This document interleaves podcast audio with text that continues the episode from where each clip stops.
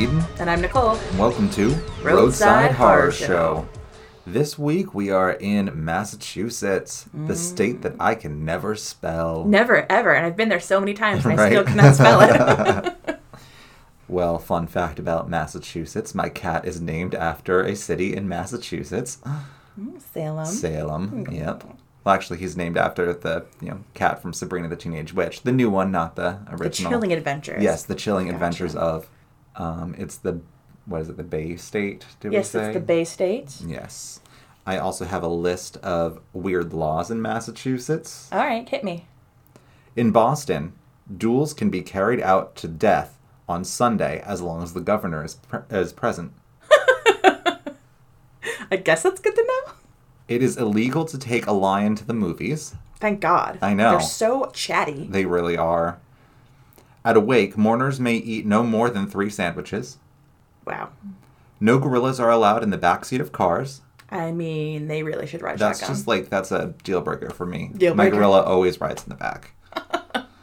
in Boston, it is illegal to bathe unless your doctor gives you a prescription. Wait. But it's also illegal not to bathe before going to bed. what? Yeah. I'm so confused. Goatees are illegal unless you obtain and pay for a license to wear your goatee in public.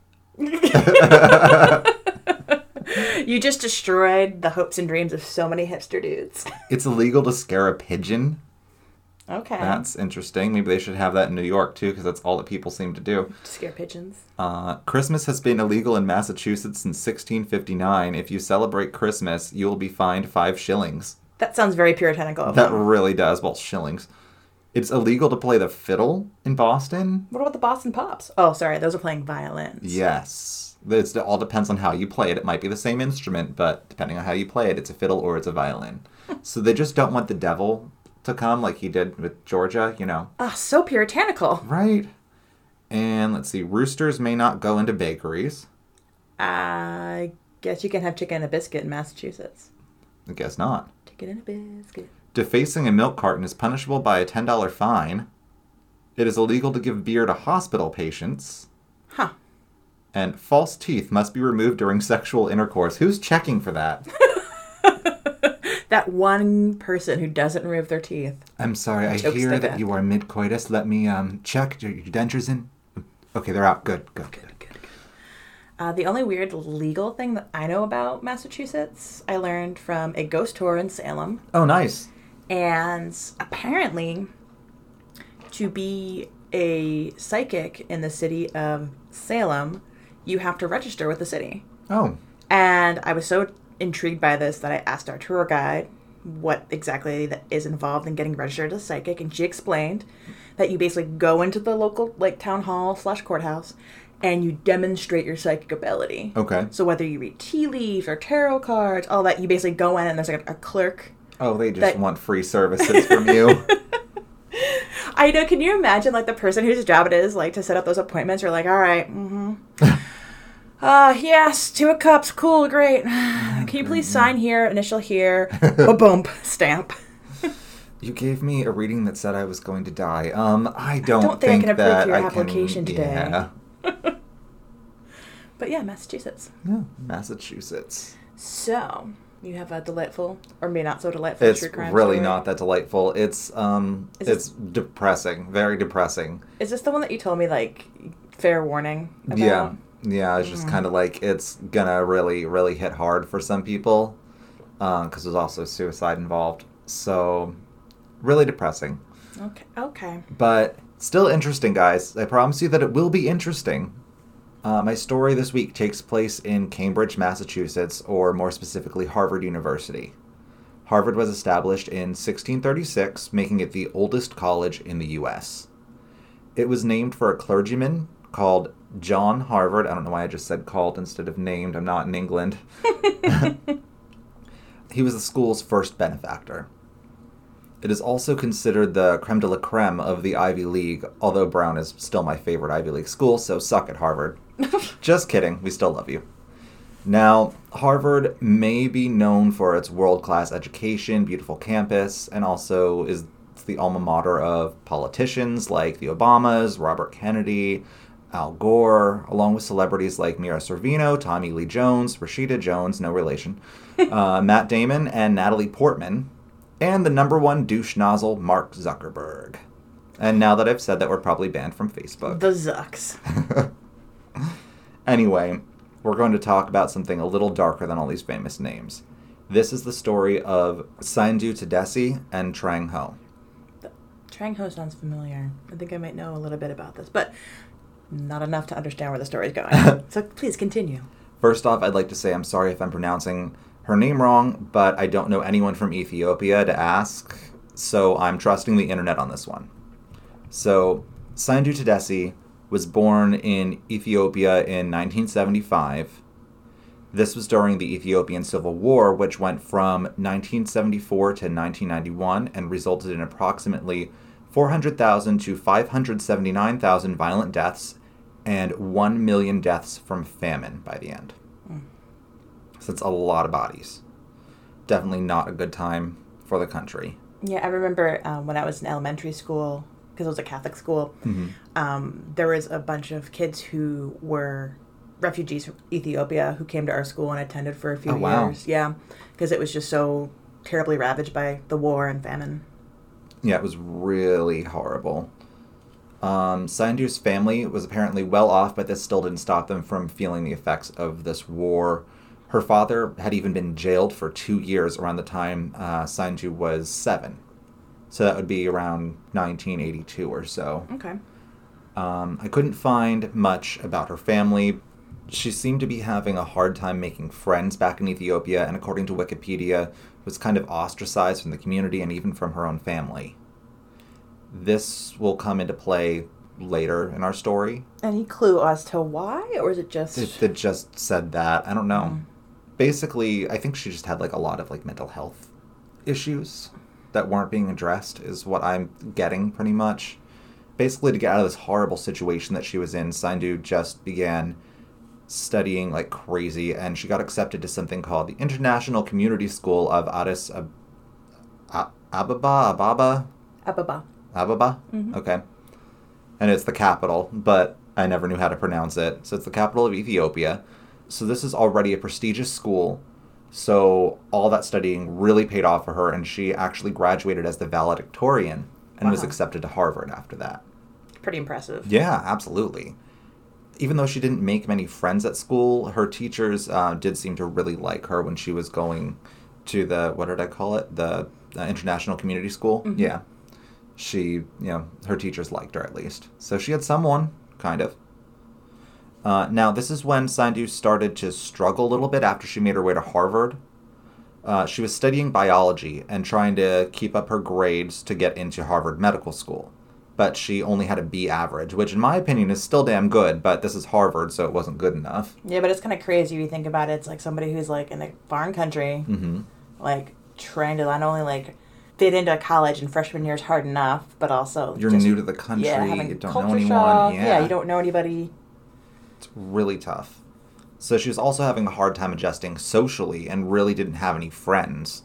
Uh, she did have some family in the area, but she didn't really talk to them. Uh, this made her very, very lonely and depressed. She was getting some help from the school's mental health counseling and such, but it just wasn't enough and left her feeling very, very alone. At one point, she was even so desperate for friends that she ended up just picking random names from the phone book and sending these people letters asking to be their friends. Hmm, that's so sad. Yeah, she did this with like dozens of people and only got like one reply the entire time. Just really sad. Like it was like a form letter that she sent out, basically just changing the name and then sending it to like all these people. And this is like what, like the the mid nineties. Mid-nineties. Yeah, so it's not quite Actually, it's freshman year, so it'd probably be earlier 90s. early nineties. Yeah, so it's before you know there might have been like AOL's around. There's chat rooms, but, but not not the social media that you no, have today. like no just- one had the internet in the early 90s because we didn't get the internet until well until probably the yeah late 90s like i want to say like 99 is when we got the internet finally No, so I had AOL and Prodigy, we had compuserve CompuServe, which was the same company as aol Mm-hmm, mm-hmm, okay so she only got one reply mm-hmm. she talked to this woman for a while but the woman was kind of put off by just how weird the letters that she was sending were I don't know what was in them, but she also sent some like voice recordings on tape, and it just wasn't a normal situation. And the woman stopped talking to her after that, which is really sad. Again, um, there was another woman whom she had contacted who knew people at the school, and she was really put off by the letter that she received. So this person actually sent the letter to Harvard for review. So at the end of her freshman year, her roommate, who's like the only person that she really talks to, it seems, decides that she wants to room with someone else, which, although not stated, I'm sure was a huge blow. Yeah. And for the next two years, she roomed with a different girl named Trang Ho. Okay. Trang was a very popular girl in school. She got excellent grades, and everyone really seemed to love her. Trang was a refugee from Vietnam who fled the country with her father and sister at a young age, but was forced to leave behind her mother and other sister. Okay. Um, so, I mean, there is like a similarity between the two then, because Sandu had to deal with all she had to deal with in Ethiopia. Trang Ho had to escape from Vietnam with all those problems as well. Yeah, they both kind of have that experience of being, you know, children whose lives are heavily impacted by war and Absolutely. strife. So, So I mean, like I'm, it didn't say this, but I'm assuming that that kind of was at least common ground for them to start bonding over yeah, for sure. bit. That makes a lot of sense. Trang also attended uh, Boston High School, Okay. uh, and she was the valedictorian when she graduated too. Okay, so like another very motivated Yeah, young woman. Absolutely, Got things on the right track. yeah. She was very smart, which I guess is a duh thing to say, um, since she was a valedictorian and got accepted to the top school in the country. But you know, She worked around 18 hours a week to support her family, as well as working as a tutor for the school, uh, and she helped with research at the school as well. So she's doing a lot. She also translated for her mother once her mother and other sister came to America, and she would go home on the weekends to see them. They lived in Medford, which isn't too far away. She was also responsible for helping her sister with homework and things like that. So she really took an active role in her family and really just did a whole hell of a lot. Mm-hmm. She was a biology major as well at Harvard and had plans of becoming a pediatrician. Well, seeing as Sainju was very lonely, like I had mentioned before, she became kind of unhealthily obsessed with Trang. I imagine like kind of like Fern Mayo's obsession with Liz Purr and Jawbreaker times like a hundred. Yeah. Yeah, like bad. Not much was really stated about the relationship, but I would assume it was the same as the one with Saindu's pen pal that probably was pretty one sided and all came to a head toward the end of their junior year. And also kind of like just based on what you said about Trang, it sounds like she she you know was an outgoing person, was very involved with Mm-hmm. campus life and with her family. It sounds like the kind of person who would like no matter how weird it would get, she would still be sort of like oh, okay and like nice and sort of trying to be Exactly. a good person in the situation, even though she might have been a little like freaked out by the intensity of Sandu's attention. Exactly. So, like I said, she had become kind of obsessed with Trang and was just very needy and clingy. So, Trang started to slowly distance herself from sandu which made sandu start to get a bit angry with her. And what I'm sure kind of felt like deja vu, Trang Ho tells her one day that she plans to live with other people for their senior year. Okay. And this does not go over so well. After this, the two just stop talking altogether. and they're still living together. Yeah, Ugh. up until the end of the year. She did end up writing a letter to Trang saying, quote, I thought we were going to do stuff together. You'll always have a family to go to, and I'm going to have no one. So sad. Yeah, really depressing. It just leaves her feeling so alone and like she doesn't have anyone in the world to talk to.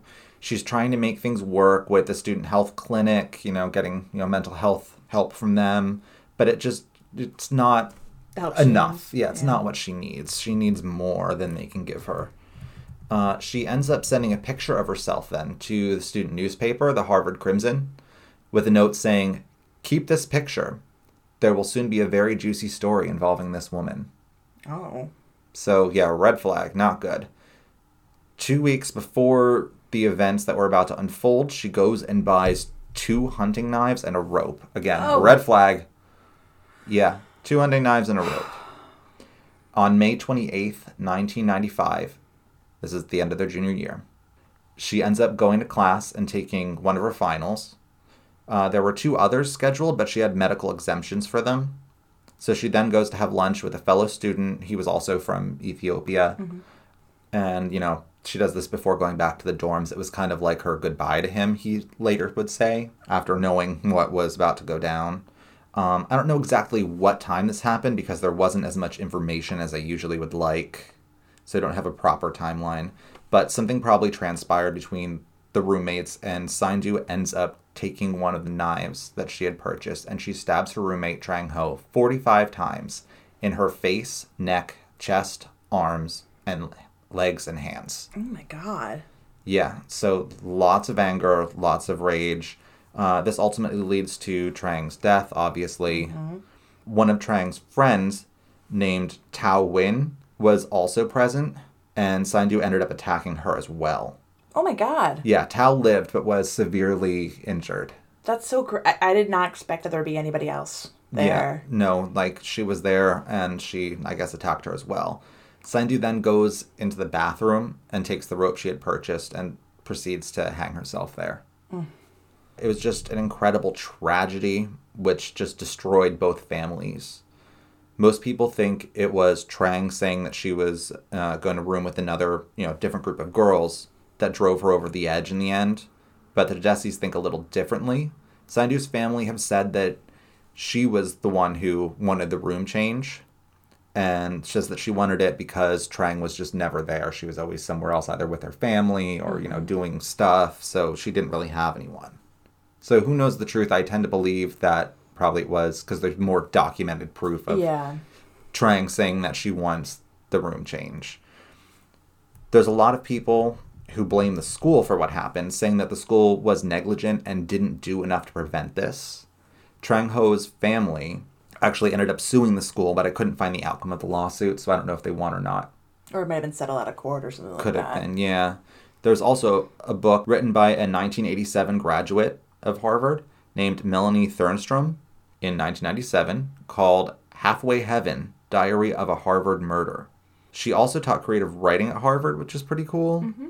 Uh, she goes on in the book to say that Harvard failed both these students by not intervening despite overwhelming evidence that something was wrong with Sindhu Tadesse.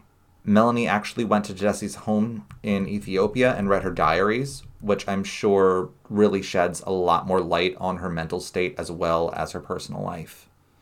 Uh, there is a scholarship named after Trang Ho, which was almost uh, named for both students, but later they decided against putting Sindhu's name in there.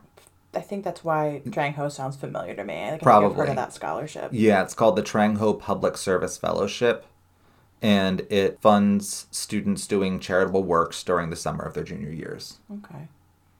Uh, Trang was buried in Cambridge, while Sindhu was buried in Addis. How did you say it was?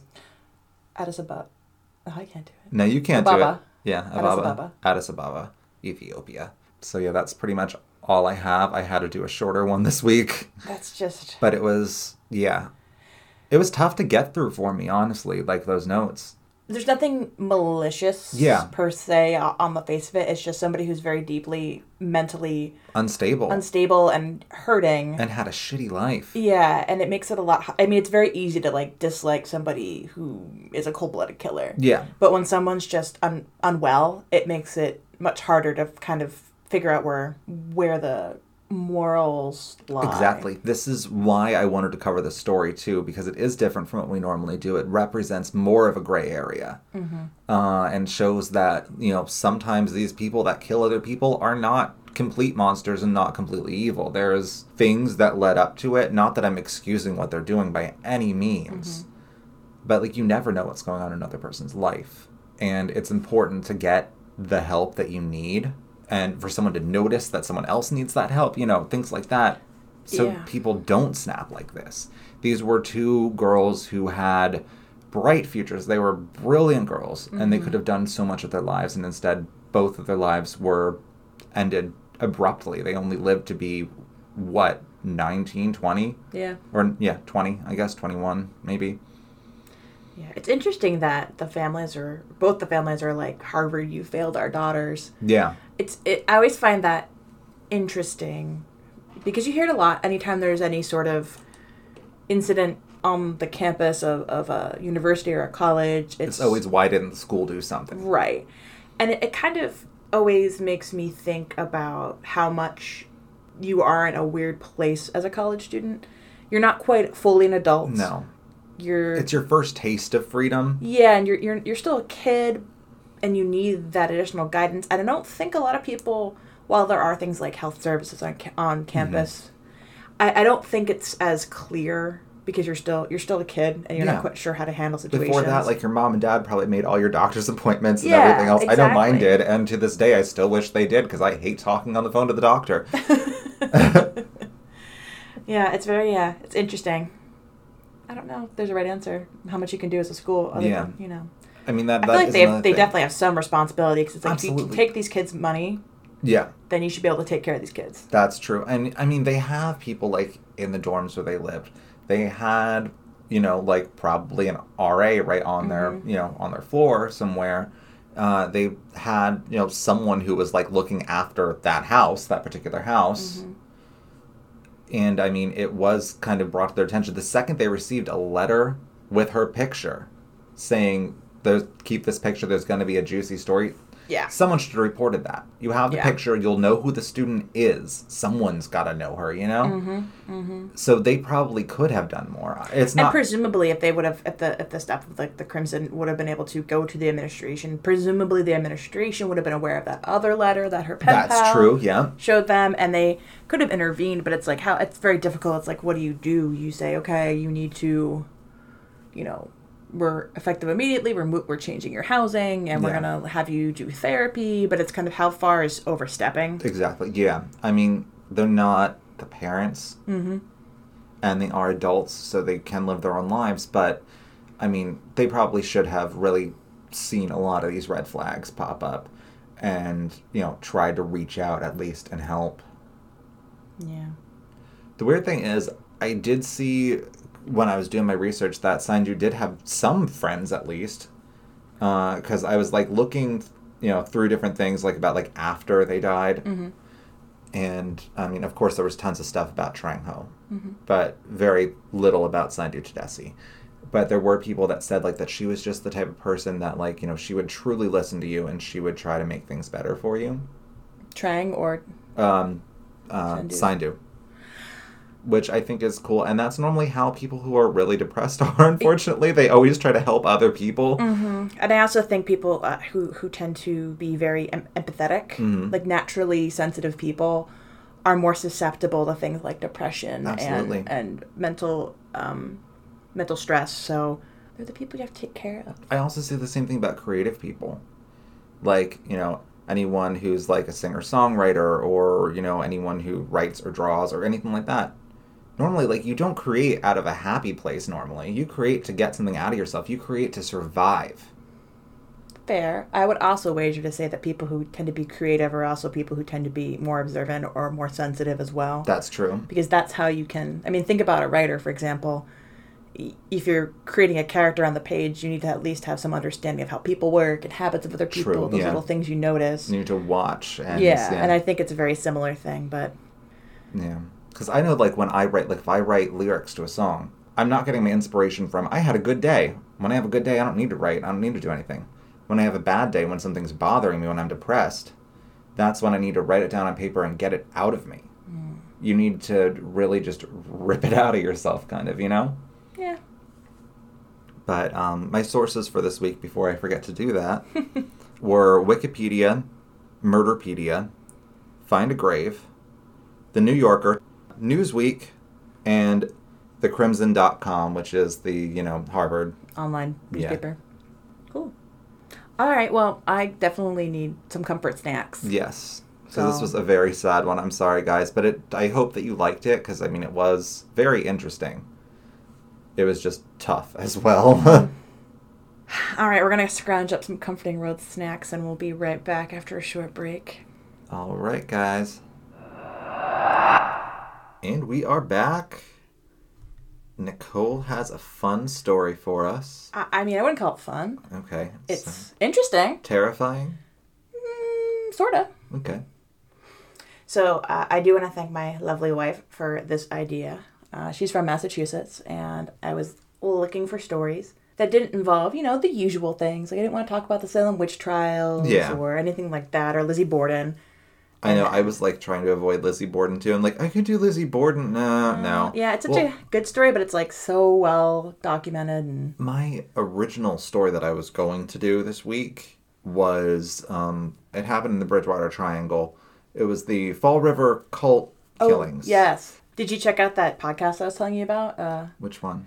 It's a podcast devoted to all the weird, eerie stories that happen in the Bridgewater Triangle. Oh, It's really okay. good. I really want to check that out Yeah, then. it's delightful. Oh, and I found um, a story that I might cover when we do Canada at some point. Oh. Uh, there's this new Netflix, I think it is, show called "Don't Fuck with Cats" or something. I just saw that today. Yeah. And I was like, I like cats. What's this about? I started watching while I was doing my notes, and it's like really crazy. Like this guy is just like this anonymous, like you know, internet user that puts this YouTube video up where he like puts it. This is horrible. So if you're an animal lover, this is gonna hurt. Sorry, but he like a video of him like putting these two kittens I don't. Nope. Nope. into a Nope. No, I can't. It was horrible. Nope. It was horrible. And like there's several videos of him like killing animals and it's not good. Like they almost show it on the on the thing too, but then they don't. I'm like the whole time watching I'm like, no, no, don't show me. Oh and As I you like pet your kitten, like, I "No." know. Because yeah, I thought about Salem in those moments and I got so sad. Well, my, my story is not that dark. I Good. mean, it had there's a lot of deaths in it, but it's not like you know torture. Lighten the mood with some deaths. Woohoo! All right, so our stop today is in North Adams, Massachusetts. North Adams is in Berkshire County, which is also where my wife is from. And Berkshire County covers the western edge of Massachusetts, and it's named after the Berkshire Hills, which is the southern extension of the Green Mountains. So the Green Mountains run through Vermont, and then they slip into western Massachusetts, kind of along the Massachusetts New York border. Okay. Now, North Adams is home to around 13,000 people, and it's best known today as the home of the largest contemporary art museum in the United States, the Massachusetts Museum of Contemporary Art. You may have heard of it. It's called MASS MoCA. Okay. more like colloquially in conversation. The only time that I remember mocha being used was the L word. we were just talking about the L word on the break, so. we did. fresh in your mind. So, since MASS MoCA's opening in 1999, North Adams has transformed into kind of a tourist hotspot. There's lots of art galleries, shops, restaurants, and there's a thriving music scene. And this is where Ashley's from, right? Um, she's from a, a little bit further south in the Berkshires. Okay. North Adams is kind of it's closer to the Vermont border than Okay. where she's from. And um, it's close to a lot of the state parks actually in the Berkshires. Okay. So it's like there's like the Mount Greylock State Park and a couple other uh, state parks that surround North Adams. Sounds beautiful, right? Yeah. Uh, however, it's also the entry point to a place called the Bloody Pit. Oh, great. You know what? I think I, when doing research, I came across the Bloody Pit, but I didn't look at it at all, so I don't know anything about it. So the Bloody Pit is the local nickname for the Hoosac Tunnel. Okay. So, tell you a little bit about North Adams and why they built this tunnel there in the first place. Originally, it's a farming community that was named after the founding father, Samuel Adams. You know, the beer guy, The beer, the beer dude. Mhm, the beer dude. I like his seasonals. They are good. They are good. Uh, North Adams was an industrial manufacturing hub in the early 19th century. So by the 1840s, it was home to a lot of manufacturing in the western part of Massachusetts, home to several large companies, including the textile manufacturer Arnold Oliver and Company. Why is everything textiles? That's what Massachusetts and New England was really good at because Apparently. they had like the. So it's interesting, right? So part of the sh- economic struggle in the Civil War was that we grew all the raw materials for textiles down south, like cotton, things like that. But they didn't process it down there. All of it got sent north, where they had all these factories, textile factories, where they would actually manufacture it. And that's why the North ended up having more money because there's more money in producing a product than Yeah. there is in producing like a like a Something to manufactured make the product. Yeah. yeah, a manufactured product versus an agricultural product. Very true. But actually, some of it's Civil War related. The uniforms that the Union Army wore were actually manufactured in North Adams. Interesting. Yeah. So now I know stuff about their uniforms too. The only uniform information that I had before this was World War II Nazi uniforms being designed by um, Hugo Boss. Hugo, that's right, Hugo Boss. I mean, they were, as horrible as this is to say, they were nice uniforms at least. I'll tell you what. I just finished watching Man in the High Castle, and there are moments where I'm like, those are irritatingly well designed, snappy, impressive uniforms. Yes. Like they they were definitely like designed with an intent to be like impressive and Exactly. it irritates me that the Nazis beat us to it. Oh, I know, right? Anyway, I digress. So in North Adams, there's a bunch of manufacturing, as we already said. One of the reasons that so many of these factories ended up setting shop, setting up shop in North Adams was its proximity to water power. North Adams is situated at the confluence of two branches of the Hoosic River. Now, the name Hoosic, which is also shared by the tunnel we're going to talk about a little later, is an Algonquin word that means mm-hmm. the stony place or the rocky place. Yeah. And it might be because the bottom of the Hoosic River is very stony, or it could be that the local soils have a lot of rocks in them. So the name Hoosic is also used to describe the mountain range in the Berkshire Hills that surround North Adams. And that part I knew. And um, I'm trying to think of what state it was um, that I also mentioned the Housatonic River. Housatonic River is a river that runs through actually western Massachusetts down into Connecticut. Connecticut. So then it was, um, yeah, it was Helicrafts then. Yeah, I think because I think I remember you saying who's a tonic. Who's a tonic? yeah. always sticks out because like I remember when I first went to Massachusetts with my wife, I was like, "How do you say that? How do you say this word? Yep. Uh, it's also what uh, H.P. Lovecraft used to make the was it the Miskatonic University and the Miskatonic River from his stories Oh, based off I the can see Housatonic. that. Yeah, yeah, yeah. okay. Learn something new every day. Yep, I try. I try. Who said this podcast wasn't educational? So now the Housatonic River actually is a tributary of the Hudson, so it runs all the way to the port of New York City. And as early as 1819, the local industry owners in North Adams started proposing ideas on how to build like a canal to open up shipping lanes from western Massachusetts to both Boston in the east and New York City in the south.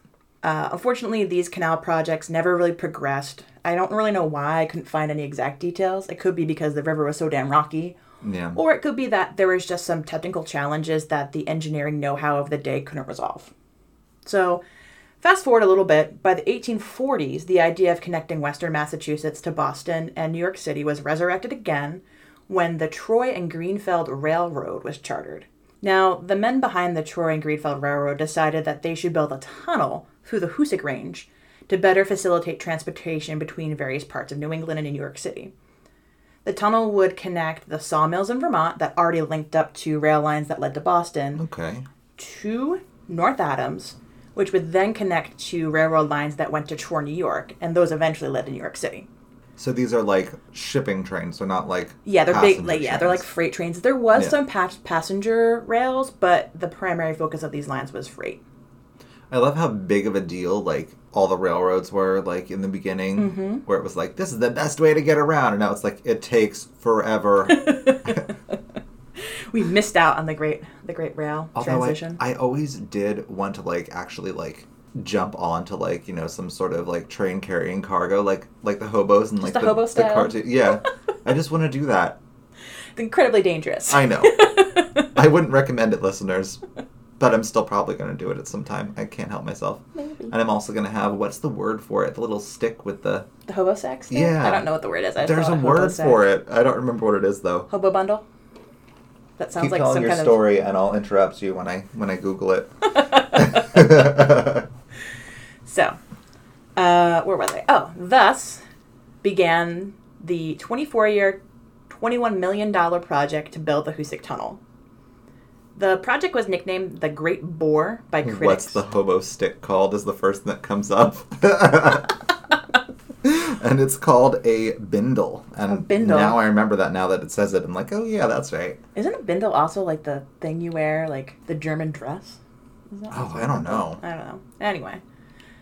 So you're gonna grab your bindle and hop on a freight train one day, I will. just for shits and giggles. Exactly. It'll be fun. I don't know where it's going to take me, so you might need to come give me a ride back. Take you to like someplace boring like Newark. oh, no, that's not boring. That's scary. Anyway, Hoosac Tunnel. So the project was called the Great Bore by critics because it was very expensive and difficult. And the project was pretty ambitious to say the least. It required the removal of upwards of 2 million tons of rock so that the 4.75 mile tunnel could run through the mountain at a depth of up to 2,400 feet below the mountaintops. So they had to bore holes into the tunnel, Mm-hmm. into the rocks. That's that's why it's boring. It's boring. The Great Bore. B O R E, not B A O R. Yeah. So the Hoosac Tunnel project also ended up being field testing for several new engineering methods, and because of that, it was fraught with lots of accidents and setbacks, and around 200 people lost their lives during the 24 years it took to build the tunnel. Okay. That's not good. No. And no. never leads to hauntings. Never, ever. The overall plan to complete the tunnel is kind of interesting, and I found it fascinating at the just the engineering problem solving. So they decided that what they were going to do was drill entryways from the eastern and western side of the mountain and meet in the middle. And to facilitate meeting in the middle, they would drill shafts from the different grade points in the mountain range down to the depth that would align the tunnels. So that way they could basically dig down and dig out to meet one of the entries, dig down into the center and meet one of the other shafts. So it kind of cut down, like it wouldn't be a straight dig through. Gotcha. You okay. could have crews working at different sections of the tunnel simultaneously. Okay. Not a bad idea. Yeah, interesting. And the truly impressive thing is that they used constant surveying across the mountaintop so that the engineering team could keep aligning everything. And they end up eventually building these alignment towers that you can actually still see today uh, north of North Adams, or east of North Adams. East. In a direction from in a North direction Adams. from North Adams. and they were kind of used to cite the surveying work. And when they finally did link up the eastern and western sides of the Hoosac Tunnel, they were only 9 16th of an inch out of alignment. Oh, Yeah, isn't that crazy? that's not Crazy for the 19th Yeah. century. Crazy for today, even. They first began the entry tunnels. The team bought a $25,000 machine called Wilson's patented stone cutting machine. Did you look up how much that would be today? No, Oh, I would imagine if it was like 25k back in like 18 like 51. oh God, it's got to be Yeah, big probably bucks like- now. Yeah, I would say probably you know maybe half a million dollars. Yeah, or more. it. So this patented stone cutting machine was supposed to make the like cutting through the majority of the rock super easy. It would let blast crews come in and blast away the remaining rock to clear a path to the tunnel. The engineers were like, you know, this machine's gonna kick ass, and we can probably get this whole job done in a little over four years. They calculated out like something like 1,500 working days. I'm assuming that this does not happen, but for that amount of money, it better freaking work. So, on March 16th, 1852, the crew starts up the machine. Everything goes swimmingly for about 12 feet, Oh, great. where the engine just seizes up and stops moving. Oh, And the crew can't get it out, so they start digging by hand. And eventually they're Oh, like, you know what? Let's just start the, hu- the tunnel hole over on this side. Let's just move it. Like, oh my God. Kind of like when you accidentally like are trying to hang a picture and you don't hit a stud and you just kind of be like, well, I'll just we'll move cover this up. Yeah. I'll just move over a couple inches. Yep. That's basically what they did. so, a new lead engineer took over the tunnel project after this, and the workers started using a star drill, which is this sort of chisel-like drill with Mhm. like a like a star or cross arrangement at Yeah. the front for cutting. And they would take this drill and they would hammer it in with a twenty-pound double-headed jackhammer. Ooh. Then two guys would basically twist it by hand. And then once the drill was about two feet into the rock, they would pull it out, and a blasting crew would come in and fill the holes that the drill left behind with black powder. And then they would ignite the black powder and blast the rock away, and then start the whole drilling process over and over again. All right. This isn't going to take forever. Yeah, it's slow, grueling, and super dangerous work. And it only got more dangerous as the years progressed and they started using some more innovative drill technology. In the 1860s, the first pneumatic or air powered drills were introduced, and blasting teams started using a recently invented, I guess what you call it, pyrotechnic? Yeah. I guess, yeah. Nitroglycerin. Ooh. yeah. I love some someone when I was at karaoke one time asked me what is glycerin because I sang the song "Glycerin" by Bush, and I was like uh, something that's in just about everything, from explosives to fucking toothpaste and, and hair gel. Like Yep. it's in everything. The fun thing about the use of nitroglycerin is that they were also using a brand new type of blasting cap. Ooh. It was an electric blasting cap. And we all know how electric early electricity was. yeah. A death trap. So now you have these guys using these air powered tools with this like highly volatile explosive. And it's one of the first times that any of these tools were used in the US. So of course there were lots of accidents. And these accidents were what led to some of the first experiences of hauntings in the tunnel. So, one story in particular that kept coming up in my research was one from March of 1865. That's when three workers, Ned Brinkman, Billy Nash, and Ringo Kelly, Ah, also, I've never seen Ringo, Ringo. except for Ringo Beatle- Starr. yeah. I'm like, oh, Ringo Kelly, cool. They were working as a blast team in the tunnel. So they plant their nitroglycerin charges and they run towards the safety of the bunker that they built in the tunnel per protocol, as one usually mm-hmm. does when they're handling this. However, something went wrong. Nobody Oh, quite knows, and Ringo Kelly ends up triggering the charge early, and it buries Brinkman and Nash under t- a ton of rock. Oh my god. Yeah. Damn it, Ringo. Next So- time we're just gonna get like John or Paul or George to do it. Exactly. So after the incident, Ringo Kelly disappears. Obviously, this guy felt terrible about killing his coworkers, and kind of goes off the rails. No one. I would assume you would feel kind of guilty Yeah, about that right? if you have a soul. So he disappears. Nobody sees him for about a year. That's why you never heard of him. Get replaced. Um, about a year after the incident, al- almost on the anniversary, in fact, they find his body about two miles inside the tunnel, and it's basically the exact spot where Brinkman and Nash had died. Oh shit. Yep. When they found Kelly, he had been strangled to death. His death was estimated to have occurred sometime between midnight and 3:30 a.m., but the subsequent investigation didn't turn up any suspects and his murder was never solved. See, yeah, like I the second you mentioned that, I was gonna be like, this is someone looking for revenge of some Mm-hmm. sort. He's definitely murdered. Yep. And- Especially if he was found right in the same spot. Yep, it's very very ominous that he was found in that same spot. Now, they never found a killer, but that didn't stop the rumors among the workmen who said that it was the angry ghosts of Brinkman and Nash who exacted revenge on Kelly and ended up strangling him to death with their ghostly know. ghostly hands. Scared of this and like freaked out because it's like the death place in the tunnel now, the workers are really weary about going to this part of the tunnel, and some of them just refuse to enter that part of the tunnel. Uh, those who did venture inside said that that part of the tunnel was particularly dark and dank, and there's always this continuous drip of moisture on the ceilings and walls. Oh. There's, they also reported hearing faint sounds of men groaning in that portion of the tunnel. Well, you know, sometimes you have to have your orgies in a dark tunnel.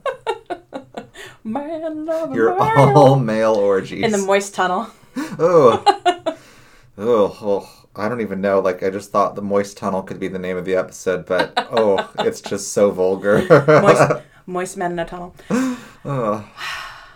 Thanks for that. You're welcome. You're welcome. So that's a pretty horrific incident from the building of the Hoosac Tunnel, but by far the deadliest portion of the Hoosac Tunnel was the central shaft. Talking about moist tunnels and central shafts. oh, did I tell you about that with the um, the remake of Resident Evil? No. There's one part where you have to do like this thing with like this elevator, and you know you need like your cylinder and you need the shaft, and it's so funny because it's like you know it asks you like if you want to take an object like before you grab it, so it's like would you like to take the shaft? And I'm just like oh god. Such a commitment. so the central shaft was the halfway point between the tunnel entrances. It was dug from the very top of the Hoosac Range, and its final depth was a, was a little bit over 1,000 feet underneath the mountain.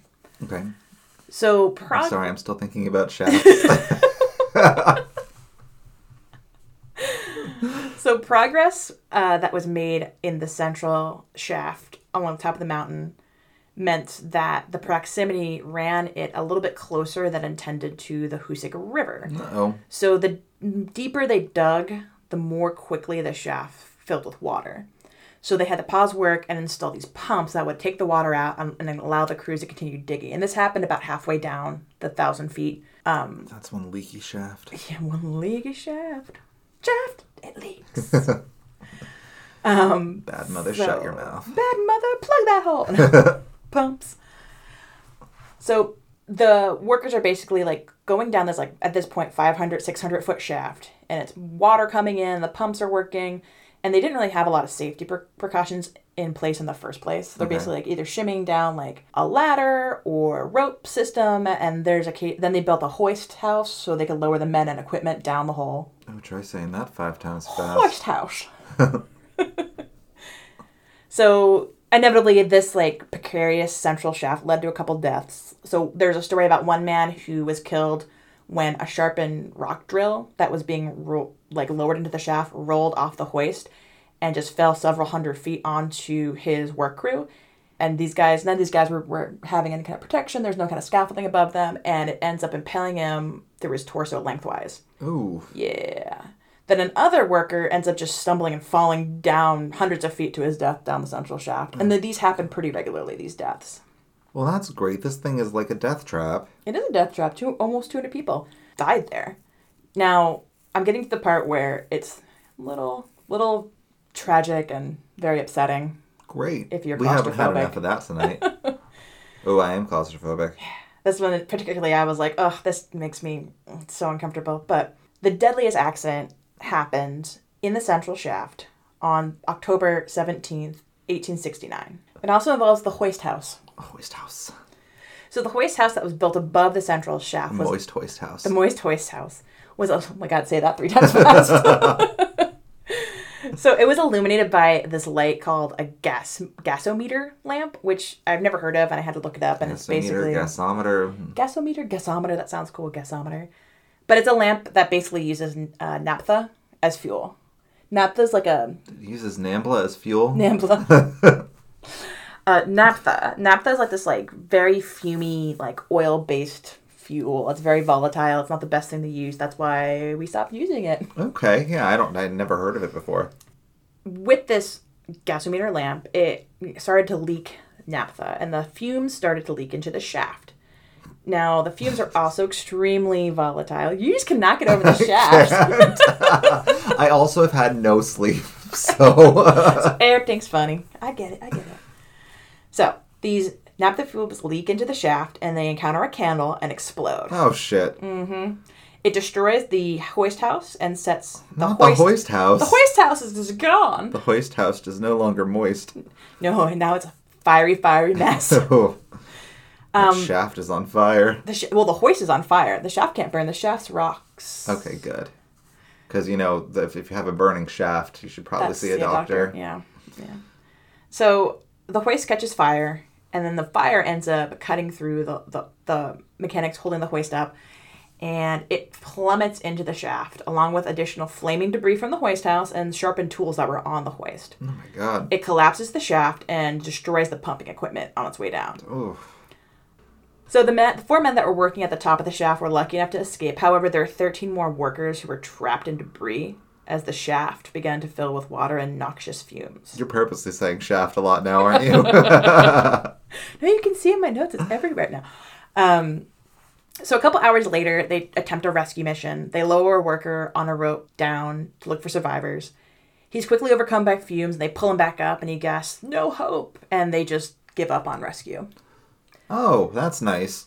Well, I mean, there was nothing they could I do. it was guess, like all but- the, the you couldn't breathe. There was noxious fumes filling it.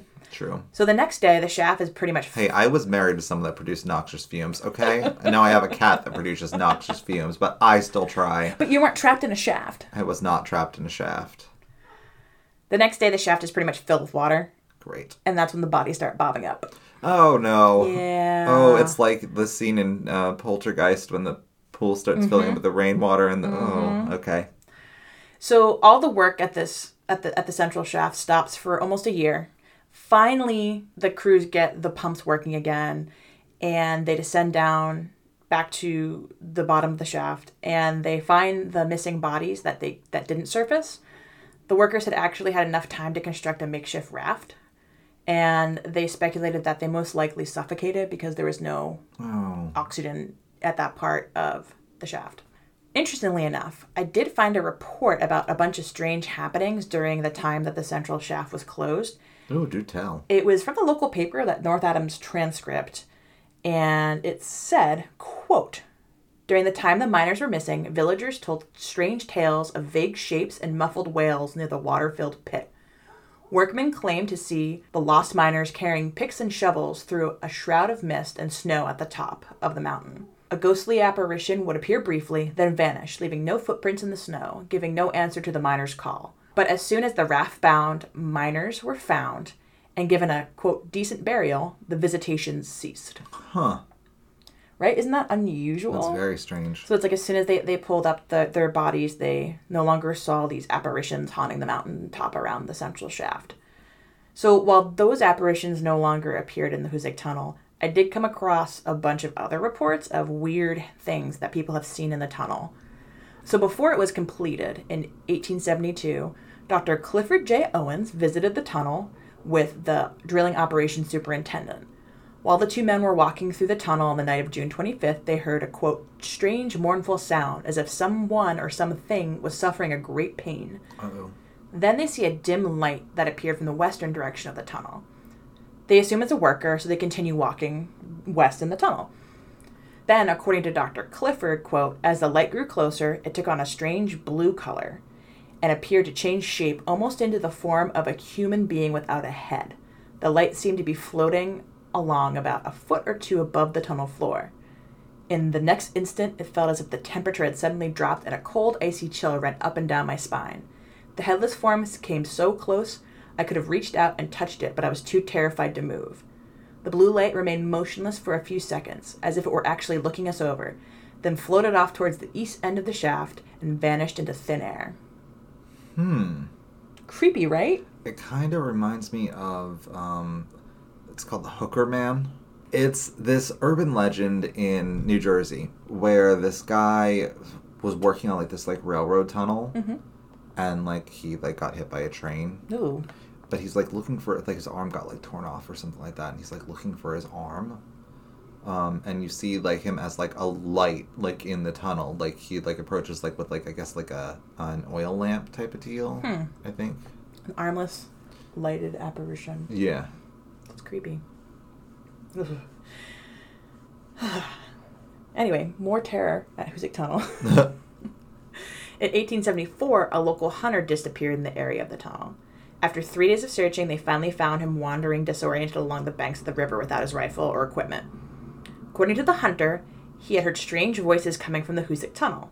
So he went to investigate and heard the voices urge him to enter the tunnel. Once inside, he saw ghostly figures moving in the shadows. Then suddenly, something grabbed his rifle from his hands and Nope. cracked him over the head with it. nope. nope. Uh, he didn't remember leaving the tunnel, and they never found his rifle. So now these ghosts are floaty and armed.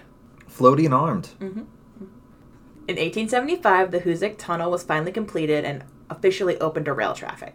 When it opened, it was the second longest tunnel in the world and Wow. remained the longest tunnel in North America until 1916. Though the work on the tunnel was finished, the strange tales continued. Um, I found a couple stories about the tunnel in the 20th century. They were all primarily from rail maintenance workers, so the mm-hmm. guys who would have to like go into the tunnel to clear it of like ice because it's still New England in the wintertime. Which we all know is Yep. horrible. Yep, horrible and icy, and they would also take any kind of debris that might have blown into the tunnels, or like trees, anything Yeah. that might be preventing the trains from getting through. Several of them had stories about hearing disembodied voices shouting warning at them to like look out or run when a train, an off-scheduled train, was coming through the tunnel. So one story was really interesting. Is this guy named Joe, and he was working one day in the tunnel, and he was taking ice off the tracks, and all of a sudden he heard a voice in the tunnel scream, "Run, Joe, run!" And he turns and like steps away from the tracks. Just then, a freight train comes by, Oh shit. and after the train passes, he goes and like looks down the tunnel for whoever is like. He didn't think anybody else was working the tunnel that day. He didn't see anybody. Wow. Yeah. So a lot of stories like that have been reported at the tunnel. So it doesn't seem like all the spirits are necessarily like malicious and gonna beat you over the head with your own stuff. Rifle, yeah. but Or Um, choke you to death. yeah, or choke you to death because they're pissed that you uh, triggered that nitro too soon. Exactly. Um, since the 1970s, People want to talk about being triggered. Since the 1970s, parapsychologists and ghost hunters have explored the Hoosac Tunnel. Some have reported seeing floating white lights or blue lights or even shadowy figures. A few have even heard voices, and those voices have been captured on tape recorders that have been left in the tunnel overnight. Huh. Uh, als- almost all of the visitors have also reported the, a, a feeling of extreme eeriness and foreboding when walking through the tunnel. I think actually, I want to say Ghost Hunters, one of their first episodes was in North Adams. They visited another haunted location in North Adams, a mansion, but they also stopped by the Bloody Pit, the Hoosac Tunnel, to do a little Huh. bit of exploration. Um, now a warning. Now a warning. Now a warning. Now a warning. Do not, I repeat, do not explore or enter the tunnel. It is still heavily used by freight trains on a daily basis, so it's extremely dangerous to explore. That's again like the Hooker Man thing because that is also an active like railway, Mm-hmm. and people still go walking in there. You'll actually get arrested Yeah. if you try to do it. Don't do it. Don't do it.